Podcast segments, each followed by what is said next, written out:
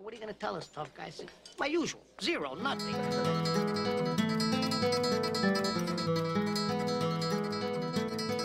Well, with 100% certainty, I should have gone to the toilet before I pressed record, but all the equipment's set up now and uh, I'm underway. So we're going to get this one. We're going to get this one done together. I've, I've also just got a glimpse of my hair, which is concerning. I, I usually do it for you, but um, today I've just decided to go a little bit more natural. There's there's a little bit of boof going on there. If I'm if I'm honest, I didn't quite realise how much I was bringing to the table. That's got no hairspray or anything in it. That's just that's completely natural. So that something needs to be done there. I've never seen I've never really seen a fashion statement made by someone who's who's got a haircut like that. But the truth is, there's not there's not a whole heap of traffic coming through the uh, the YouTube channel anyway. So I don't I probably shouldn't even point it out and just let you enjoy the audio for what it is because uh, because it seems that that's where you're getting your information from me from. So anyway, how you going? I hope you've had a I hope you had a good week. It's been it's been good down here in Melbourne. I uh, I haven't got a lot to report on on the, from the Popplestone household to be honest. Like there's not a whole heap going on here. Uh, Melbourne's Melbourne's back up and about in a in a big way in many respects. Um, the I, the biggest thing on my mind this week, I, I feel from the last 48 hours here for any for any Australians, you know what I'm talking about. For anyone overseas, AFL is is just our biggest sport. It's a it's a massive field a funny shaped ball, and you've got 36 blokes um, running around trying to get it, kick it through the appropriate sticks to uh, get their team in the Google it. You'll see plenty of stuff. Yeah, if you if you put it in YouTube, you're gonna see footage of, of what football used to look like before they turned into little little bitches. The football world's gone really interesting. So like the idea of of of Australian rules football is I felt like it used to really summarize what an Australian was like tough hard at it, just uh, get your hands dirty, you know, do what you can to get the job done. And uh, it's, it's perhaps no surprise that as Australians have started to get softer and softer in the last 15 years, the sport of AFL has got softer and softer, not just on the field as well. It's just it's turned into one of those big corporate events where uh, pretty much as unless their their main goal is to pre is to please the people who are paying for the game to to go ahead is the vibe that I get because they're just they're so PC. They're just they're, they're part of the woke brigade now, and um, I, it's disappointing to see a little bit. I'm hoping I, I don't really know what happens like in a sport that becomes fully professional because obviously it was an amateur sport for so many years and you would see like just type into youtube afl 1970s like i'm pretty sure the 1970s were when the players they, they still had part-time jobs they were still doing something on the side and the, the footy field was where they just went to get their frustration out from like a difficult week at work. So they would have a tough week at work, working behind the bank, you know, getting their little paychecks or whatever. And I don't think the AFL had a whole heap of money to throw around at the time. So they used to get out there and just beat the shit out of each other just for the most minor offences. And uh, man, it was it was fun to watch. It was incredible. There's a reason I stopped playing football when I when I realised a lot of the other guys were getting big and strong, and I was a distance runner at heart, still quite skinny, hadn't quite had a growth spurt yet. And um, I decided, you know what? All right, if it's going to go old school, I'm going to get out of here and just focus on running away from these people. Perhaps that was why I was so good at running. But it's uh, it's really noticeable. I think there's the, the rules have changed. They're constantly updated in a way that you know protect. And I get you got to try and protect the players in a way. Like you don't want long term injuries, obviously, but you also don't want a bunch of fairies running around on a field to um, to, to be your entertainment. But I don't know, but it's weird as you get older as well. Like I notice people start reflecting on the good old days and how things used to be, and maybe that's just what I'm doing. Maybe the 14 year old kids out there today are, are perfectly happy with with the state of football. Truth is, if I was a 14 year old kid out there today, I would probably be more happy with the state of football today because the chances of me getting hurt in it would be a lot lower. But I don't know, is that what you want? There's a lot of coddling going on in our, in our country, all around the world actually. There's so many so many little bitch kids who they can't get in trouble or they can't graze their knee without their mum sprinting out to them to put a band-aid on them, give them a cuddle and tell them everything will be okay. I mean, that was my mum and I really appreciated it. But I think it took me till about the age of 26 to realise, no, Taz, I think you're a bit of a pussy in a lot of regards. It's time to fix this. But anyway, the um, I'm not going to talk about COVID too long today because it's been a, a, hot topic in a number of these podcasts. It's the biggest issue that's going on. In fairness, like all around the world, the last 18 months, obviously it's the biggest issue. So it seems to take up a fair chunk of my mind. And as this podcast is really just an expression of my mind, it's probably no surprise that 70% of the previous episodes have been coronavirus stuff because that's a pretty accurate uh, representation of the pie chart of thoughts that are contained within my head. It's like 70% COVID, uh, 23%, you know, go get your work done. What does that leave me? That's 7% left for family, hobbies, food,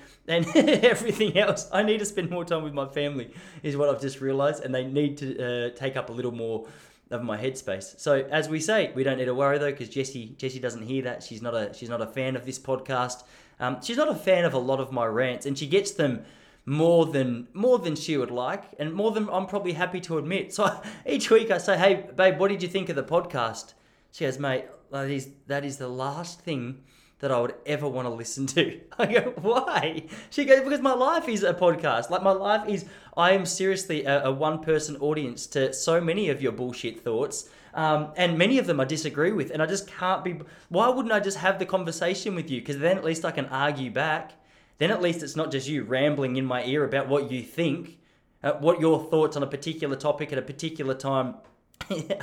Until next week when you change it, let me call bullshit to it. Your audience members just have to sit there in their car and shake their heads in disgust. You know, they've been messaging me trying to tell me how much of a muppet you are. No, that's not true. But hey, if you have, you should stop because that's that's hurtful. Really, there's no need for that. I come at you like we're friends, and uh, and then you go behind my back messaging my wife. You shouldn't be messaging my wife anyway. To be truthful, she's a married woman. You know, especially if you're handsome or a lesbian, like two groups of people I'm not overly happy making moves on my wife.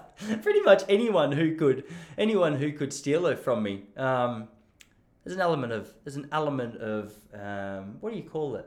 Not distrust. I guess that's distrust. Not against Jessie, against you. I'm worried about you. I trust her. I just don't know who you are, you little freak.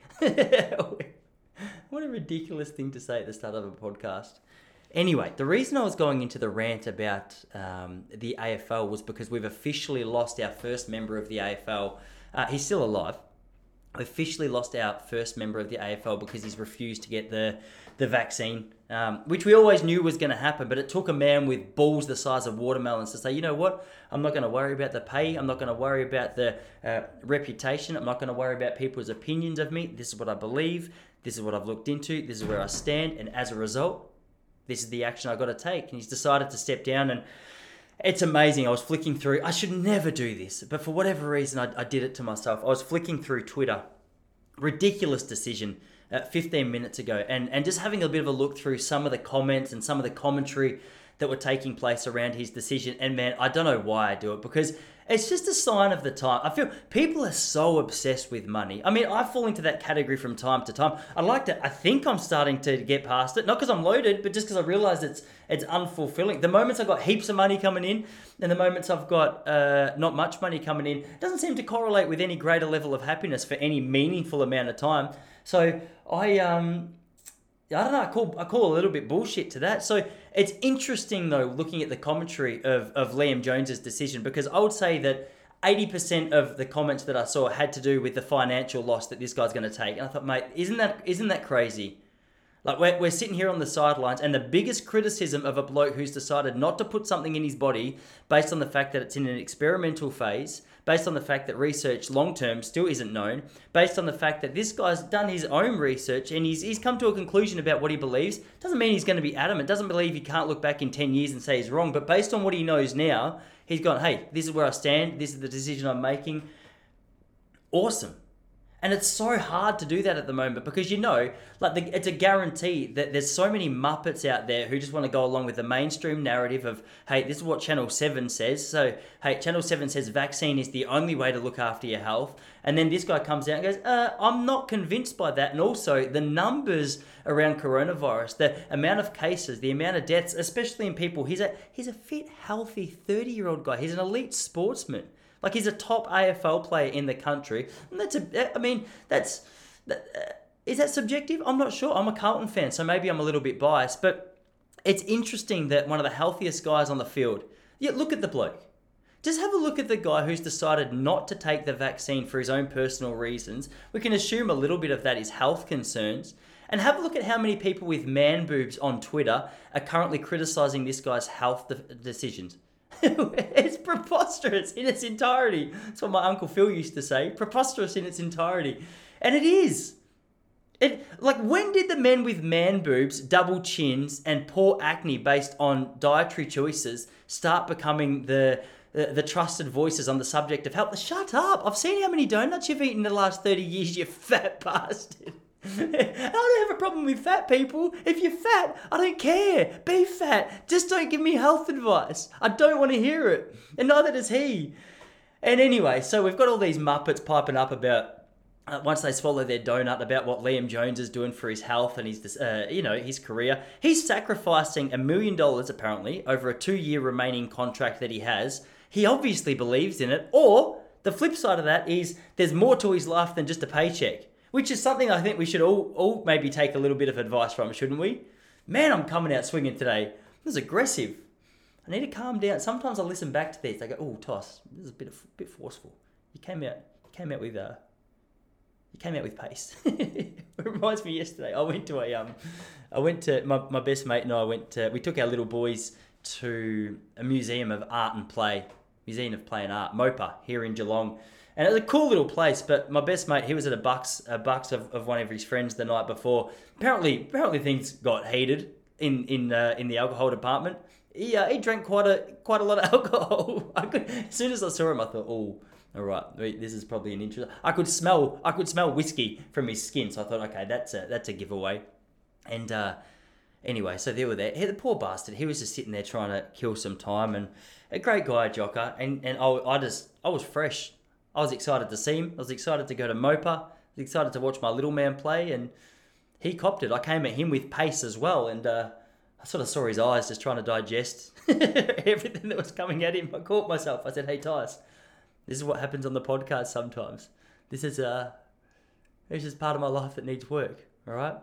This is something that marriage is good for as well because I've got a sounding board there. Just Jessie, she's quite, she's, uh, she's fairly low key. Like she's fairly low key. She's pretty conservative in, well, I was going to say not politically, but I guess politically, but also pretty conservative the way she throws out her energy. First thought I ever had when I met her was, oh, she's intimidating. and I still agree. She is. You don't want to be on her wrong side. It's terrifying. Bloody Eastern European, the blood runs hot through the veins. I've got fast reflexes, but there's a couple of times she's got me on the on the side of the head with a karate chop. I deserved it, but like the fact that she got me on the side of the head with a karate chop, it makes me a victim of of domestic violence in some people's eyes. I'm not here to complain though. I'm just here to express where I'm at. Maybe just subtly ask for help. But uh, it's funny. I've been married ten years this Friday. Ten years this Friday. I've, I've been married. It's it's what is it today? It's Monday. Um, crazy how quickly that's gone. I'm thinking, uh, i am putting together a little joke at the moment. I might trial this one tonight because, man, maybe it needs a little bit more work because my, my welcome back to comedy after three months of no performances is, it's been an interesting little exploration. I'll tell you about that in a minute. But I, um, when we got married, the, the pastor who married us, he said, hey, you know what? Like the most important thing in your marriage is honesty. It's really important to be honest. All right, oh, that makes sense. Like you hear that and you go, of course. Like I've got I've got no qualms with that. I've got no problems with that advice. But then on our honeymoon, true story, we'd been in Bali for about four days. Jessie put on her, her bathers and uh, she went to go out to the pool. And as soon as she put on her bathers, uh, she came out of the bathroom and she's like, "Oh my gosh, babe, don't look. My ass looks so fat in this, don't you think?" And I just remember Pastor Rob's famous advice: "Hey, honesty is the best policy." I said, well, you know what, babe? In fairness, you've done no exercise since we've been here. Yeah, sure, that doesn't look great, but you can improve it. Wrong answer. Wrong. Isn't that ridiculous? As a 24 year old guy, I had the audacity to believe that honesty is the best policy actually applied to a marriage, especially a new marriage. Now that I've been married 10 years, you understand that honesty is a terrible policy. So now, my if she says to me, "Babe, my ass looks fat in this," I just go, "Nope, it looks fantastic. You look woo. That's a." That's a. Meanwhile, I'm sitting there going, "That's graphic." no, that's not even true. But it's a funny. I think it's a funny concept. My wife's a babe. I was going to say look at her on Instagram, but that's weird advice to a group of people I've just told not to send subtle messages. But um, what do you reckon? Did you do you think that's that's got potential, doesn't it? Like that's the little premise I'm going to work with. And I tell you, my joke premises, they do need some attention at the moment because, uh, well, it's it's the second week back. So it's the second week back at comedy, and I've been going to a few rooms. I did three gigs last week. Um, so my goal is three to five weeks. And after you get into a little bit of a flow of doing three to five gigs a week for a few weeks, things start to click, like anything, really. Um, so with with running, like if you run around for a few weeks, all of a sudden, three times a week for a few weeks, your fitness improves. You start to maybe lose a little bit of weight. Your calves start to pop. You start to find some rhythm on those good days out there. Same with the gym. Like if you haven't been in the gym for a while and you start trying to bench press seventy kilos, hey, I'm not I'm not here to make any uh, big points about how much I'm lifting. Seventy kilos. I don't know what that is in pounds, but it's uh, it's not overly significant. I've got some work to do on the uh, on the bench press department, but comedy's no different. Comedy's no different. You can get out there and uh, there's so many different variables that you've got to get comfortable with. And one of the variables that I've been struggling with getting back into it is is forgetting that it doesn't have to be constant laughter. Like part of stand up comedy is actually setting up a joke beautifully so that when you get to the punchline, the people are on board with you there. So what happens if you're up on stage and you're halfway through a story and you haven't clarified, all right, where's the punchline supposed to be? Where's the laughs that I'm expected? Which direction am I supposed to take this? Well, you get halfway through a story and no one's laughing. In fact, they're looking at you like this, just just deadpan, waiting for something. It's easy to think, oh my gosh, I'm bombing. Like this is a this is a horrific experience. and I've had some, some horrific experiences. But um yeah, the last couple of weeks I, I've forgotten where I was in my story. And so what have I done? Last week I did last week I did three gigs. Oh, that's what I wanted to tell you. There's a there's a comedy room called Funny Bunny in St Kilda here in Melbourne. I love the room. Awesome. Run by Senior James is a good looking man and uh, it's it's always it's always a good show, even if it's just because Senior James. You know, I don't even really drink alcohol, but they hand out those wet pussy shots, and people start to get excited, and there's just a there's a alcohol's funny, like that social lubricant. I think if you're a shy person, or even if you're a confident person, a couple of drinks in your system, it helps you. Um, it helps lower your lower your guard a little bit, get a little bit more comfortable, not so uptight about you know what you're speaking to people about or what they're going to respond like. Or um, so I went down there and there was so there's an upstairs area. Personally, they used to do they used to do the comedy up there. I thought the comedy up there was better because it's a little bit. I I like a cozy comedy room. I like people shoulder to shoulder, a little bit intimate, people having a laugh, and it's more conversational, which I think suits my style of comedy a little bit. But recently they've made the move downstairs. And uh, downstairs it's a little bit more spread out. It's a bit more echoey. Uh, some people are there for comedy. Some people are there just for the bar. Some people are there just having conversation with their friends. So it's always interesting getting up on stage there because you're not 100% sure all right like what's the vibe in this place? Are, are these people ready for comedy? Because sometimes you can bomb. Like sometimes your material might just be rubbish. For whatever reason your jokes sucked your delivery sucked your timing sucked. Um, and you just did it all anxiously and nervously and that just like all of those components wrapped together just uh, so clearly uh, expressed to the audience that are there that it's just it's horrific to watch I, I can't stay in a room when i'm watching someone bomb because it makes me too uncomfortable because i've been there too many times um, but for whatever reason, I got up on stage the other day. Maybe a few of those factors, jokes needed some work. There was a little bit of uncertainty in my mind about what the audience was there for because there was some there was some uh, some drinking and there was some eating and just some subtle conversation. I always think as well, like the initial minute that you're on stage, once you get up on stage, if you've been up there for a minute, ideally, like apart from the first 20 seconds or so, if you can get up on stage and immediately make a reference or say something that gets the crowd on side. It almost builds an element of trust in them about you. So you can get up, make a joke, everyone relaxes a little bit, you feel their little sphincters loosen. Not, you don't feel it. you know what I mean? You'd get arrested if you started feeling all that. But um, uh, metaphorically speaking, you can just, you can feel the audience's sphincter just, just release, just slightly. Do you know? And it's nice for you on stage, they relax, you relax, but the opposite's also true. Like if you get up on stage uh, and you try, and this happens, this happened the other day. You try and make a joke about something in the room, and for whatever reason, it's just it's not a joke. No one finds it funny. You realize it wasn't funny. It's a swing and a miss. It's strike one. All of a sudden, the opposite is true. You hear the little sphincters go, we're just tightening again. They just go, you know, smaller than a little nickel. And uh, that puts some pressure on you. But the worst part was, so the other night I got up on stage at Funny Bunny and I saw these two massive units. I'm I'm 90% sure they were coke dealers. They were definitely on steroids. They were four times as big as me. Uh, one of the guy had the the side of his head super shaved. It was almost a zero, and just massive head tattoos. And I thought, well, I'm not gonna get on stage and not acknowledge that this guy's made some uh, interesting life choices with his head tattoos. And I thought, you know, but you've got to go out carefully. When the guy's got head tattoos, he's six foot five, four times as big as you, three times as wide. You you've got to be careful with how you address that situation, don't you? Because the truth is, like, there's plenty of comedians who've got scars from times where, you know, they've bombed on stage, they've left the premises, and they've been followed by the people they were trying to joke with who accidentally turned into the people that they abused and embarrassed on stage. Um, and that kind of happened. They were pretty good sports, but I got up there and, and I can't even remember what I said. It was something about me being nervous about bombing in front of them because they were just intimidated. It wasn't funny. And all of a sudden, yeah, sphincters all across the room tightened up a little bit. Mine especially. Mine was, yeah, mine was airtight. There was nothing going in or out, which is pretty much stand like out, out. Obviously, you, you, you have stuff coming out, but as a straight man, there's there's not a hell heap of stuff going in, um, unless I was real sick. I remember when I was, when I was like five, I had constipation once, and Mum had to put something in there. But I reckon that was the last time you know, maybe not the last time. There's been a couple of there's been a couple of adventurous nights here and there uh, where where fingers have wandered, and I've gone, wait, what is that? Is that what you're supposed to? I didn't know this was a thing. That's far out.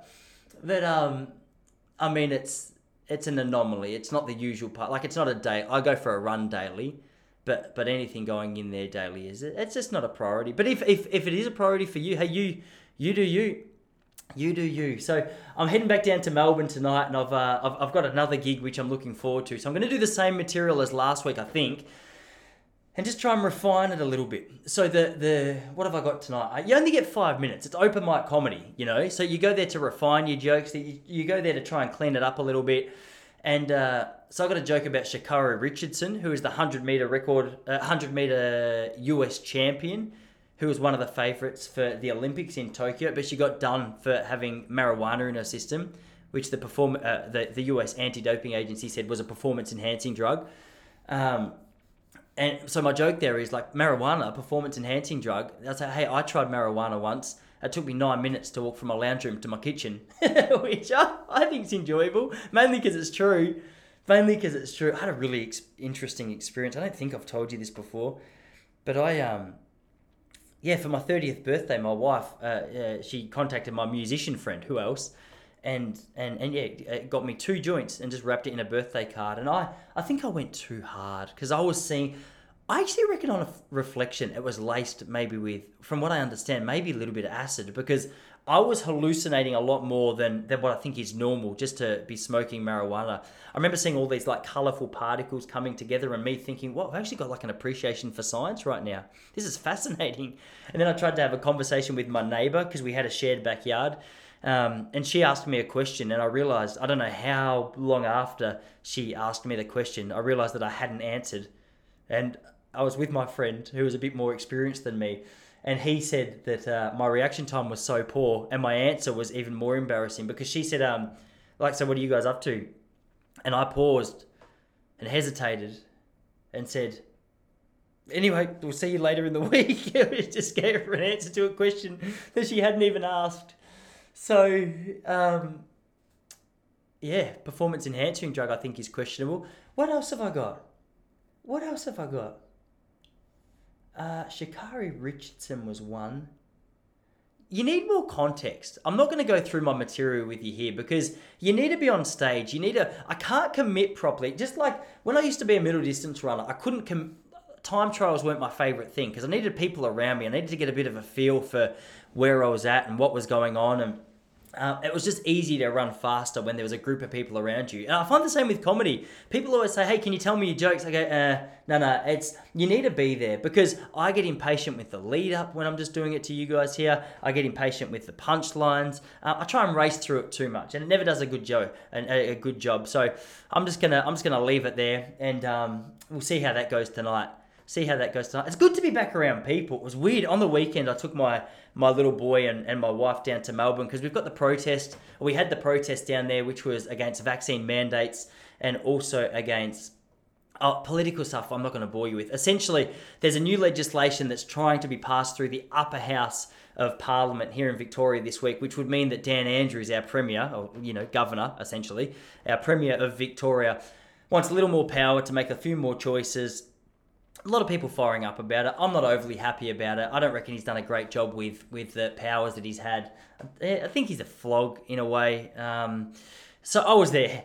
I was there, and. Uh, it was it was a really interesting experience because um I wasn't sure what to expect because even though I'd spoken about it and I'd seen a whole heap of footage of, of the protests and stuff over the last few weeks, you still in the back of your mind think like what what are the people like who are these people who are out there? Are these people who are out there?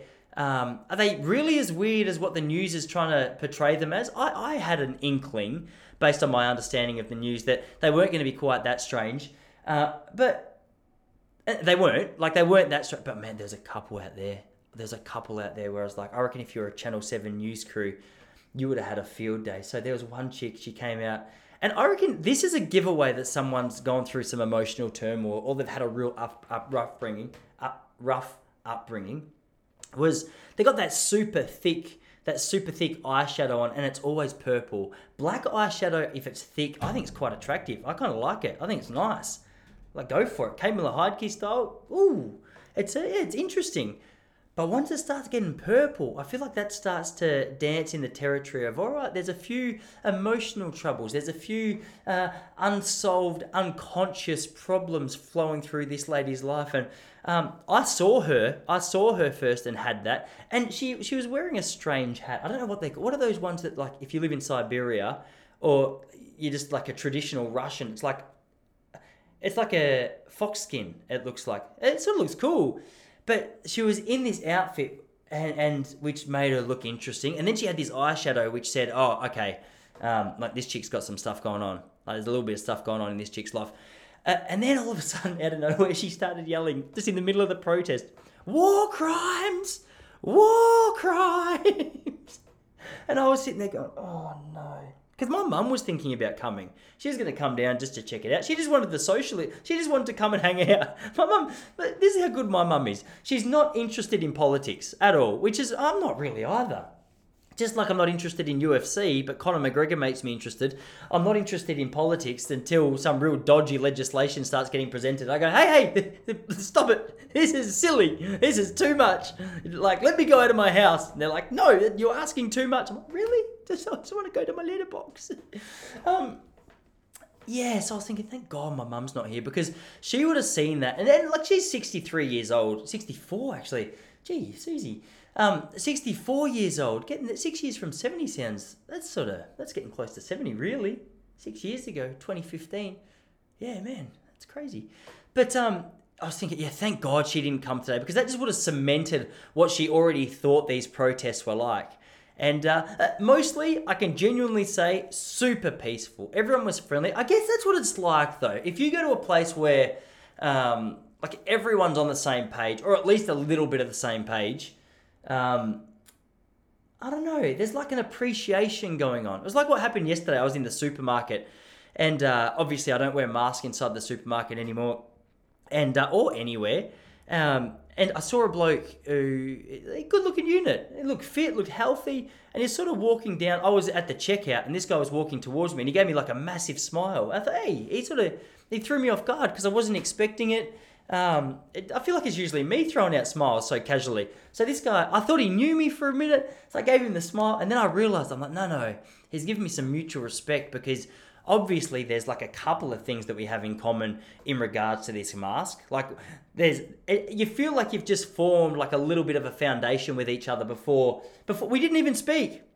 He literally judged a book by its cover. Maybe i left my mask inside you judgmental bastard. But he um it's that on it's that on steroids at the protest and it's funny because i had my little man there 18 months old and he was he just on my shoulders and uh, there were so many there were so many funny comments like a, a couple of people walked past him and like part of the protest, I assume they were being friendly. They said it with a smile on their face and a little bit of laughter. They said, "Look at this little far right neo Nazi," which is obviously how protesters have been portrayed for so long. And then, um, what made it more impressive to me though was there was there was like I almost didn't go because it looked like it was about to bucket down with rain, and then you see the footage of it. You see the drone footage of this protest, and there are I reckon maybe a hundred thousand people there. I'm gonna say definitely. It's hard to judge though. It's hard to know how many people. Like you see Bourke Street here in Melbourne, and it was absolutely chock a block with people. You could not see a square inch of concrete anywhere on Bourke Street, which is like the main street here in the CBD and made me so proud because like America, Australia's the laughing stock in America and uh, all around the world amongst a lot of people. Amongst, I feel like amongst the people who have a lot of common sense, Australia seems to be the laughing stock. Like it is the laughing stock. It's an embarrassment. We've promoted ourselves for the last say say 50 years as the real out there we're so tough got no worries we'll stand up for our country without any dramas and then the government says three times hey go inside please and for a year and a half we go okay And it's just, it's starting to get to a point now where the tide is really turning. People are fed up. And as a result, even the mainstream media has been really interesting with it. So, um, so Channel Seven, Channel Nine, Channel Ten, they're the they're like the mainstream channels here in Australia, especially here in yeah, no, Australia, we'll say.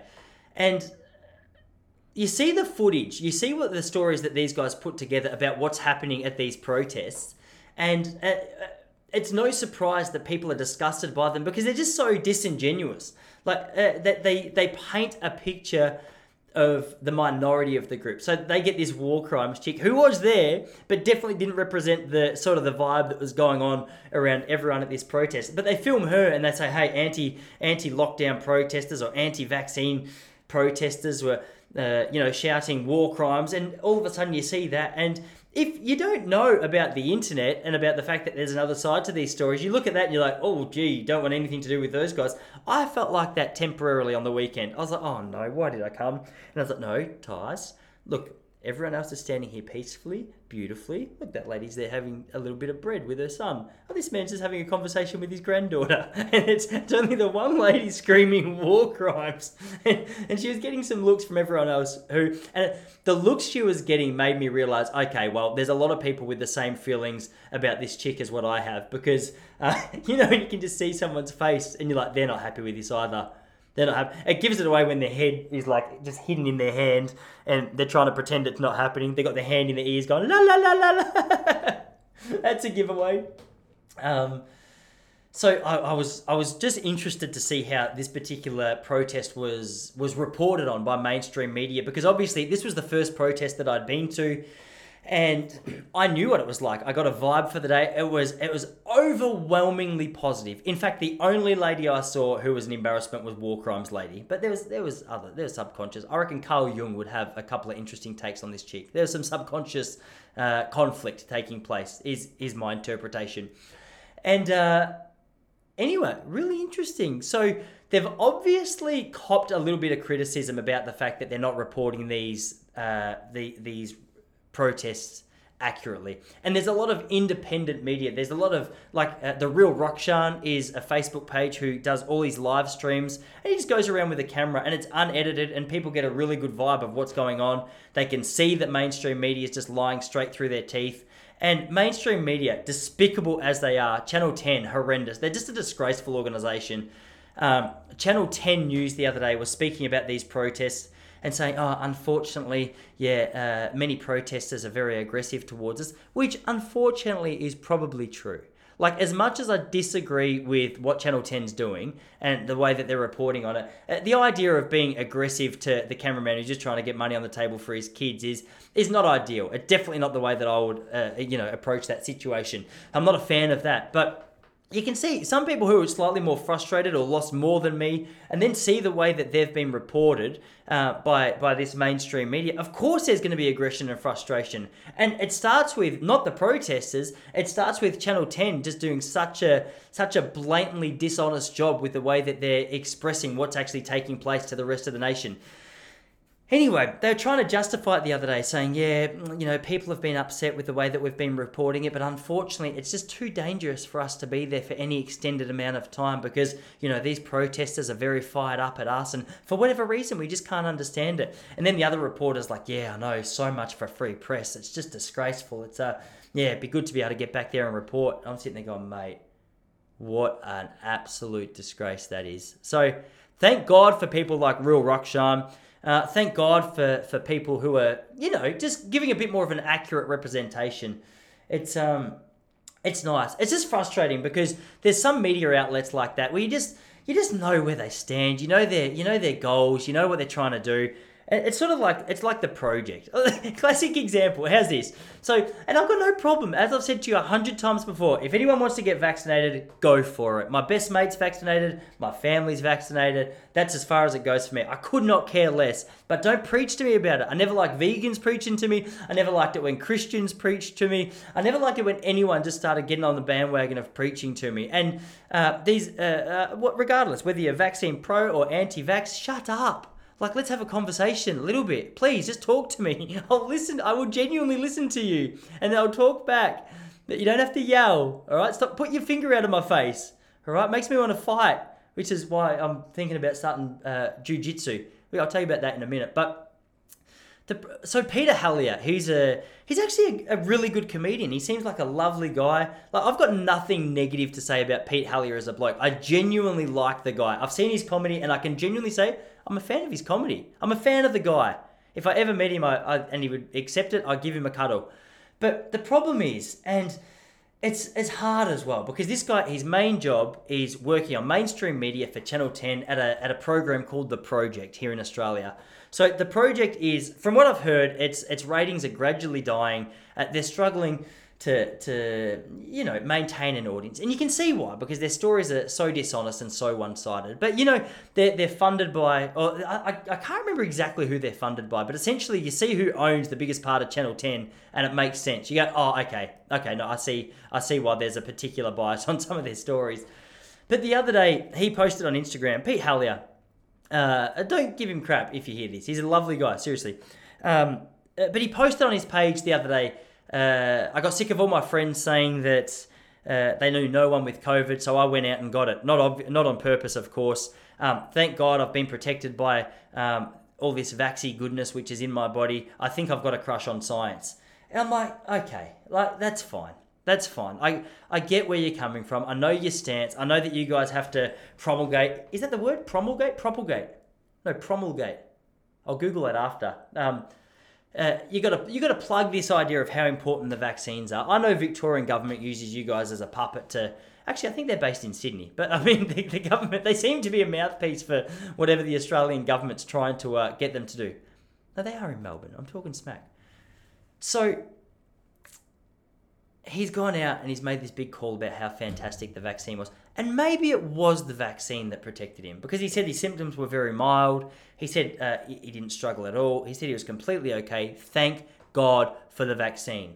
And everyone underneath the comments were like, oh my gosh, thank God you and your family are okay. And I agree. Thank God. Like, I would want nothing to happen to him or his family. Uh, of course not. They're beautiful. He's a beautiful man.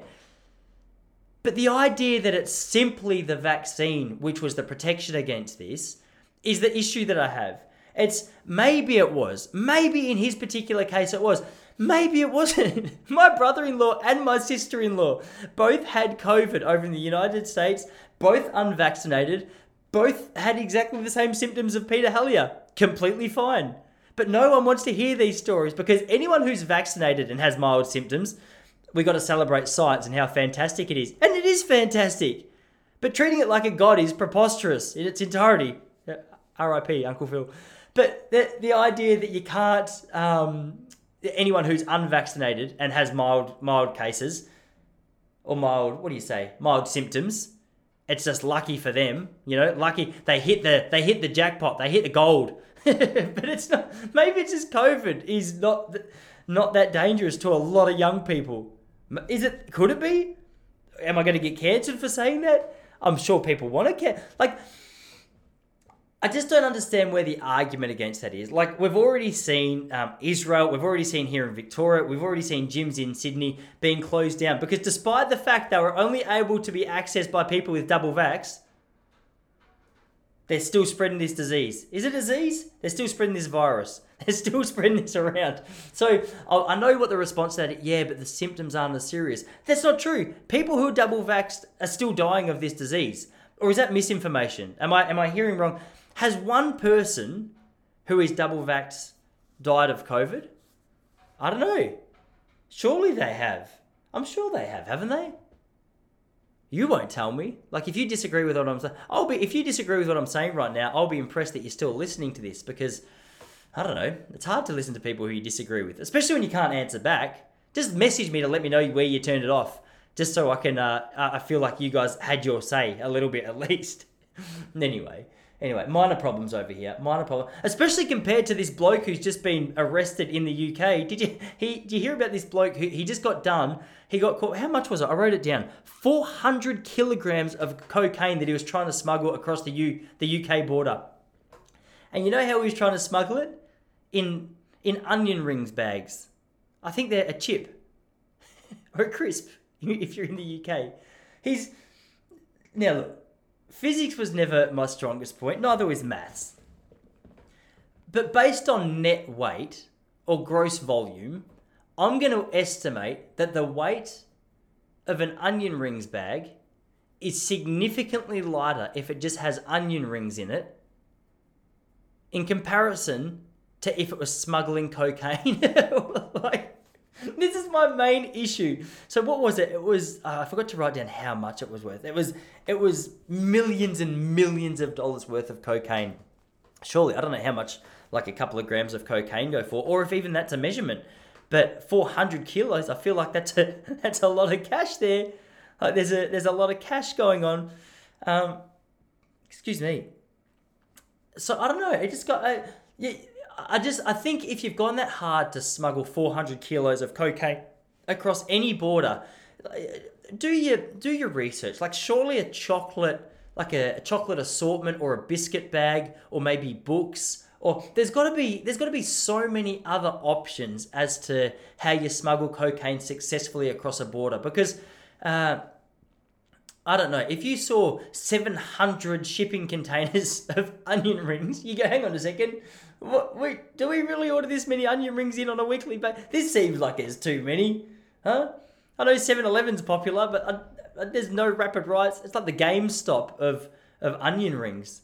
There's remember that GameStop thing where all the Reddit people they they magnified the price so much, and then uh, these big hedge funds kept trying to short the funds and kept going further and further and further into debt. I don't know what the comparison to 7-Eleven is, but I'm just saying that's significant business. There's a lot of money involved. Anyway, I don't know what I don't know how I would try and smuggle drugs across a border. I think I, I don't have enough to do with drugs to really know all the um, all the ins and outs. I can say this now because he's dead, but but one of my one of my old friends who he, he lived a wild life, and before he passed away, he uh, I went to his house and he had a he had a monstrous bag of marijuana. Like I'm not just talking I'm not just talking like a, a little bit. I'm talking like kilos and kilos of it. And uh, he said, uh, "Hey Dicey, uh, yeah, what we're gonna do, buddy, is uh, let's go. I got a mate up in New South Wales. We're gonna smuggle this on the inside of a car tire. Uh, you put this paste around the outside of it, and it throws off the sniffer dogs. And um, we'll do this together. We'll get paid, and we'll drive home. It'll be an adventure." I said, "What the hell? Really? Are you legit? Are you hundred percent serious about this?" And um, apparently, he was. He was. I it, it, never eventuated. Like nothing ended up happening with it because I'm not sure. I think he I think he actually did it with uh with his dad. I think he did it with his dad.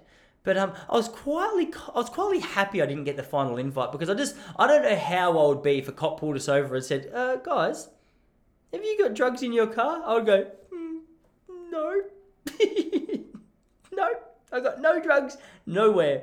If I had drugs in this car, where would it be? What? The spare tyre? Go and have a look in the spare tyre. Oh, I gave it away. I just, I don't know. I, I honesty is an important thing, but as you've seen, it, it often gets you into trouble. So if honesty is the best policy, I, I think it just depends what that policy is in regards to. If it's in regards to keeping yourself out of jail or keeping yourself married, I don't think honesty is the best policy. All right, you need to manipulate that information. You need to be sneaky with the way you deliver that information because before you know it, you'll be locked behind bars um, without parole until you get twenty five thousand dollars for your bail. Does that even make sense? I haven't had a lot of time in the uh, in the court case world, so I, I really don't know what I'm talking about. but um, yeah, how did that happen? Oh yeah, the cocaine. I don't know. What do you reckon would be a good way to smuggle cocaine into a country? I'm just thinking if these if these lockdowns get extended, and I can't, you know, go back to work, I'm gonna have to find money somewhere. I've been googling a lot of this stuff. I'm gonna have to start doing duck duck go. A little bit of private searching, especially if I'm going to be speaking so honestly. I'm gonna have to compensate for for all that information I'm giving away by using a private search thing. Um, is it GoVPN? I'm gonna have to get onto that so no one can look into my uh, into my searches. But um, it's weird. It's weird how much it's weird how much people can see into your private life at the moment. Like whether it's on the internet or um, you know just through the use of your phone or because I don't. Do you trust like if you turn off? You know how you get the option on your iPhone that says uh, allow allow tracking while using the app it doesn't surely it can't be that hard for just to go yeah, you know what i'm going to track you anyway like i just not that i care, not that i know why they would care where tyson popplestone is but just the fact that that's an option the fact that they can actually they can make that happen they can find out where i'm at at whatever time they want to find out uh, that's interesting to me that's a little bit sketchy to me if i'm completely honest so um yeah, you got to be a little bit pro. That the reason that was on my mind today was because last night I watched that Britney Spears documentary. Um, did you did you did you see that one? I'm trying to think of that word. I had this word that they were talking about. So essentially, I think it was like two days ago she was released from it. But her dad in 2007 or eight, during a time where she was going through some emotional turbulence, her her dad signed himself up as the oh I've completely blanked on the name. Uh, it's going to annoy me now. I want to say confectionery, but I know that's a sweet. Um, Confucian? No, it doesn't matter. Anyway, her her dad essentially signed a document to say, "Hey, I'm responsible for for every decision in her life. So from money to movement uh, to travels to performances. If I don't give it the okay, it doesn't happen. And it was like a, her own little mini North Korea. He was the Kim Jong Un and she was the population. Without his approval, she was going absolutely nowhere. And she hated it, obviously, because it sounded like this guy started to take advantage of it. The dad, I know the documentary was painted or designed in a way to make a dad look like a really bad guy. So it only showed some real dodgy footage of him. But you hear a bit about him and you go, hang on a second. That's not right. It's very similar to Kim Jong Un, the way you're treating your daughter just here. How much did you make? He gave her an $8,000 allowance when he was on $16,000 a month. Anyway, it was it was just a wild documentary. It, it, gives you it gives you like a sense of sympathy for her as well. I've never been a big Britney fan in terms of her music. Looks, I've always thought, hey, she's super pretty, but in terms of her music, not really my style. You know what I mean? Um, Hit Me Baby One More Time. I got caught one too many times playing that in primary school, and I had to, you know, really convince myself and my friends I didn't like her. so it's, you know, there's a little bit of emotional residue in, in my tank around Britney as well. But you should go watch the documentary. Really, really interesting, just what she had to go through. It was, it was, it was quite, um, I don't know, it makes, I just, not that this would help you in a court, but it would make Britney surely wish she could fight. Because, like, there'd only be so many times your dad could say, hey, you know what? I'm getting paid more than you this month, despite the fact that I'm just doing your paperwork, you're doing all the performances and the traveling, and you just get him a choker hold, you know, a little, choker hold. Get him in a get him an arm lock. Let's see if he'll sign the document to say that he releases the. I can't remember the name of it. It's really annoying me. Anyway, uh, I had a look at her Instagram last night, and she was celebrating her most recent post was her doing a, a, sort of awkward dance, if I'm honest. But she's been through some stuff, so you got to give a woman a chance. Like if she's just got out of this this uh, this deal, this negotiation with her dad, then you got to give her. It's been 13 years. You got to give her a chance to release those emotions. And anyway, I'm thinking about doing jujitsu because just the idea of um, just the idea of self defense. It's got my attention lately. I don't know what it is, but I keep getting my little 18 month old boy in a, a choker hold very lightly, very temporarily, momentarily, um, uh, just enough to show him who's boss. But it feels good to. Uh, I was going to say to have that power, but that that sounds like it's on the border of physical abuse, doesn't it? I don't think it is because he always laughs when I let him go or gasps. I'm not sure. His laughs and his gasps are, are very similar, but um, yeah, I, I'm fascinated by it. I like I like areas with discipline. I like to seeing uh, you know con- continual growth and continual development. I, I just like seeing areas of my life develop like that. So. Um, I'm pretty keen in the next couple of weeks to start that. I know a couple of guys I do comedy with who do it as well. It could also just be a sign I listen to way too much Joe Rogan and I've been heavily influenced by his love for martial arts. But I've done judo temporarily. I did karate as a kid. I only got to orange belt. But um, I mean, as a nine-year-old, that was a six-month commitment. I liked I liked karate in a in you know in most in most respects. I like the discipline of it. I think it's good for discipline. That's why I want to get I want to get my little boy into martial arts because I like the idea of first of all, like if he's in the playground, some guy gives him a hard time. It's nice for him just to back himself to know that hey, little pussycat, I could I could smash you in a fight if I had to. That's good for your confidence, but also that discipline that it instills um, that work for development. I like that. That leader figure at the front of the room who doesn't take your bull crap. He doesn't take your little sooky excuses. Not that I think my son's going to be like that, but I just I like that as as like an investment into his uh, development. So I think I'm going to start doing that. And also, I think so many people are coddled.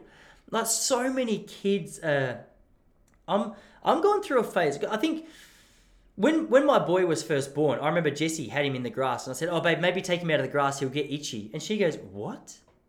You pussy. Are you seriously going to raise a boy who can't sit in the grass?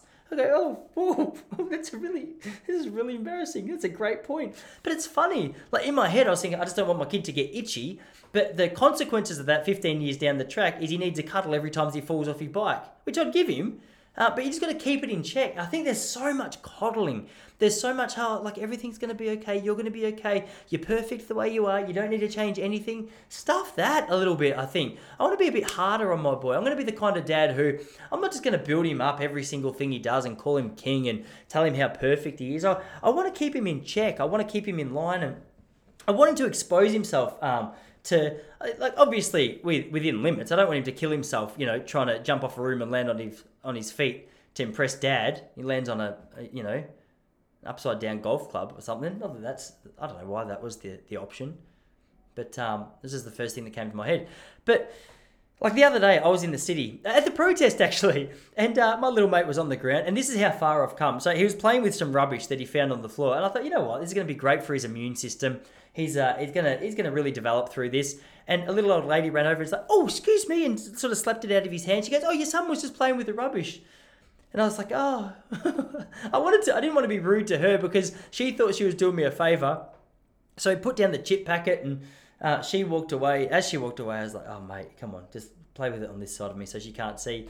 But um, you know, he's getting all the flavouring out of the bottom of the chip packet. Good on him. He's doing he's doing what he can. It can't be like on the surface it can't be that healthy, but surely like the, the idea that, that some bloke's fat fingers had been in that packet and he was being exposed to some other guy's germs, his little immune system had to toughen up and, you know, fight off whatever he might be exposed to is good. I saw a documentary just before he was born as well on, on YouTube. I think it's called Babies.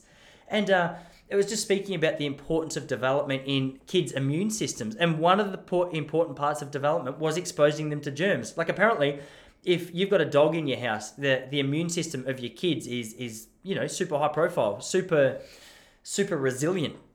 So uh, my little man, thank God, loves dogs and. Uh, often we'll be walking down the street and a dog will walk past and I'll, I'll sort of squat down next to him and he'll get the um, the dog will walk past and come up and start licking his face, and the owner's like, "Oh my god, I'm so sorry." I'm like, "Nah, let him go." You know what I mean? Uh, let him fight off these worms. let him fight.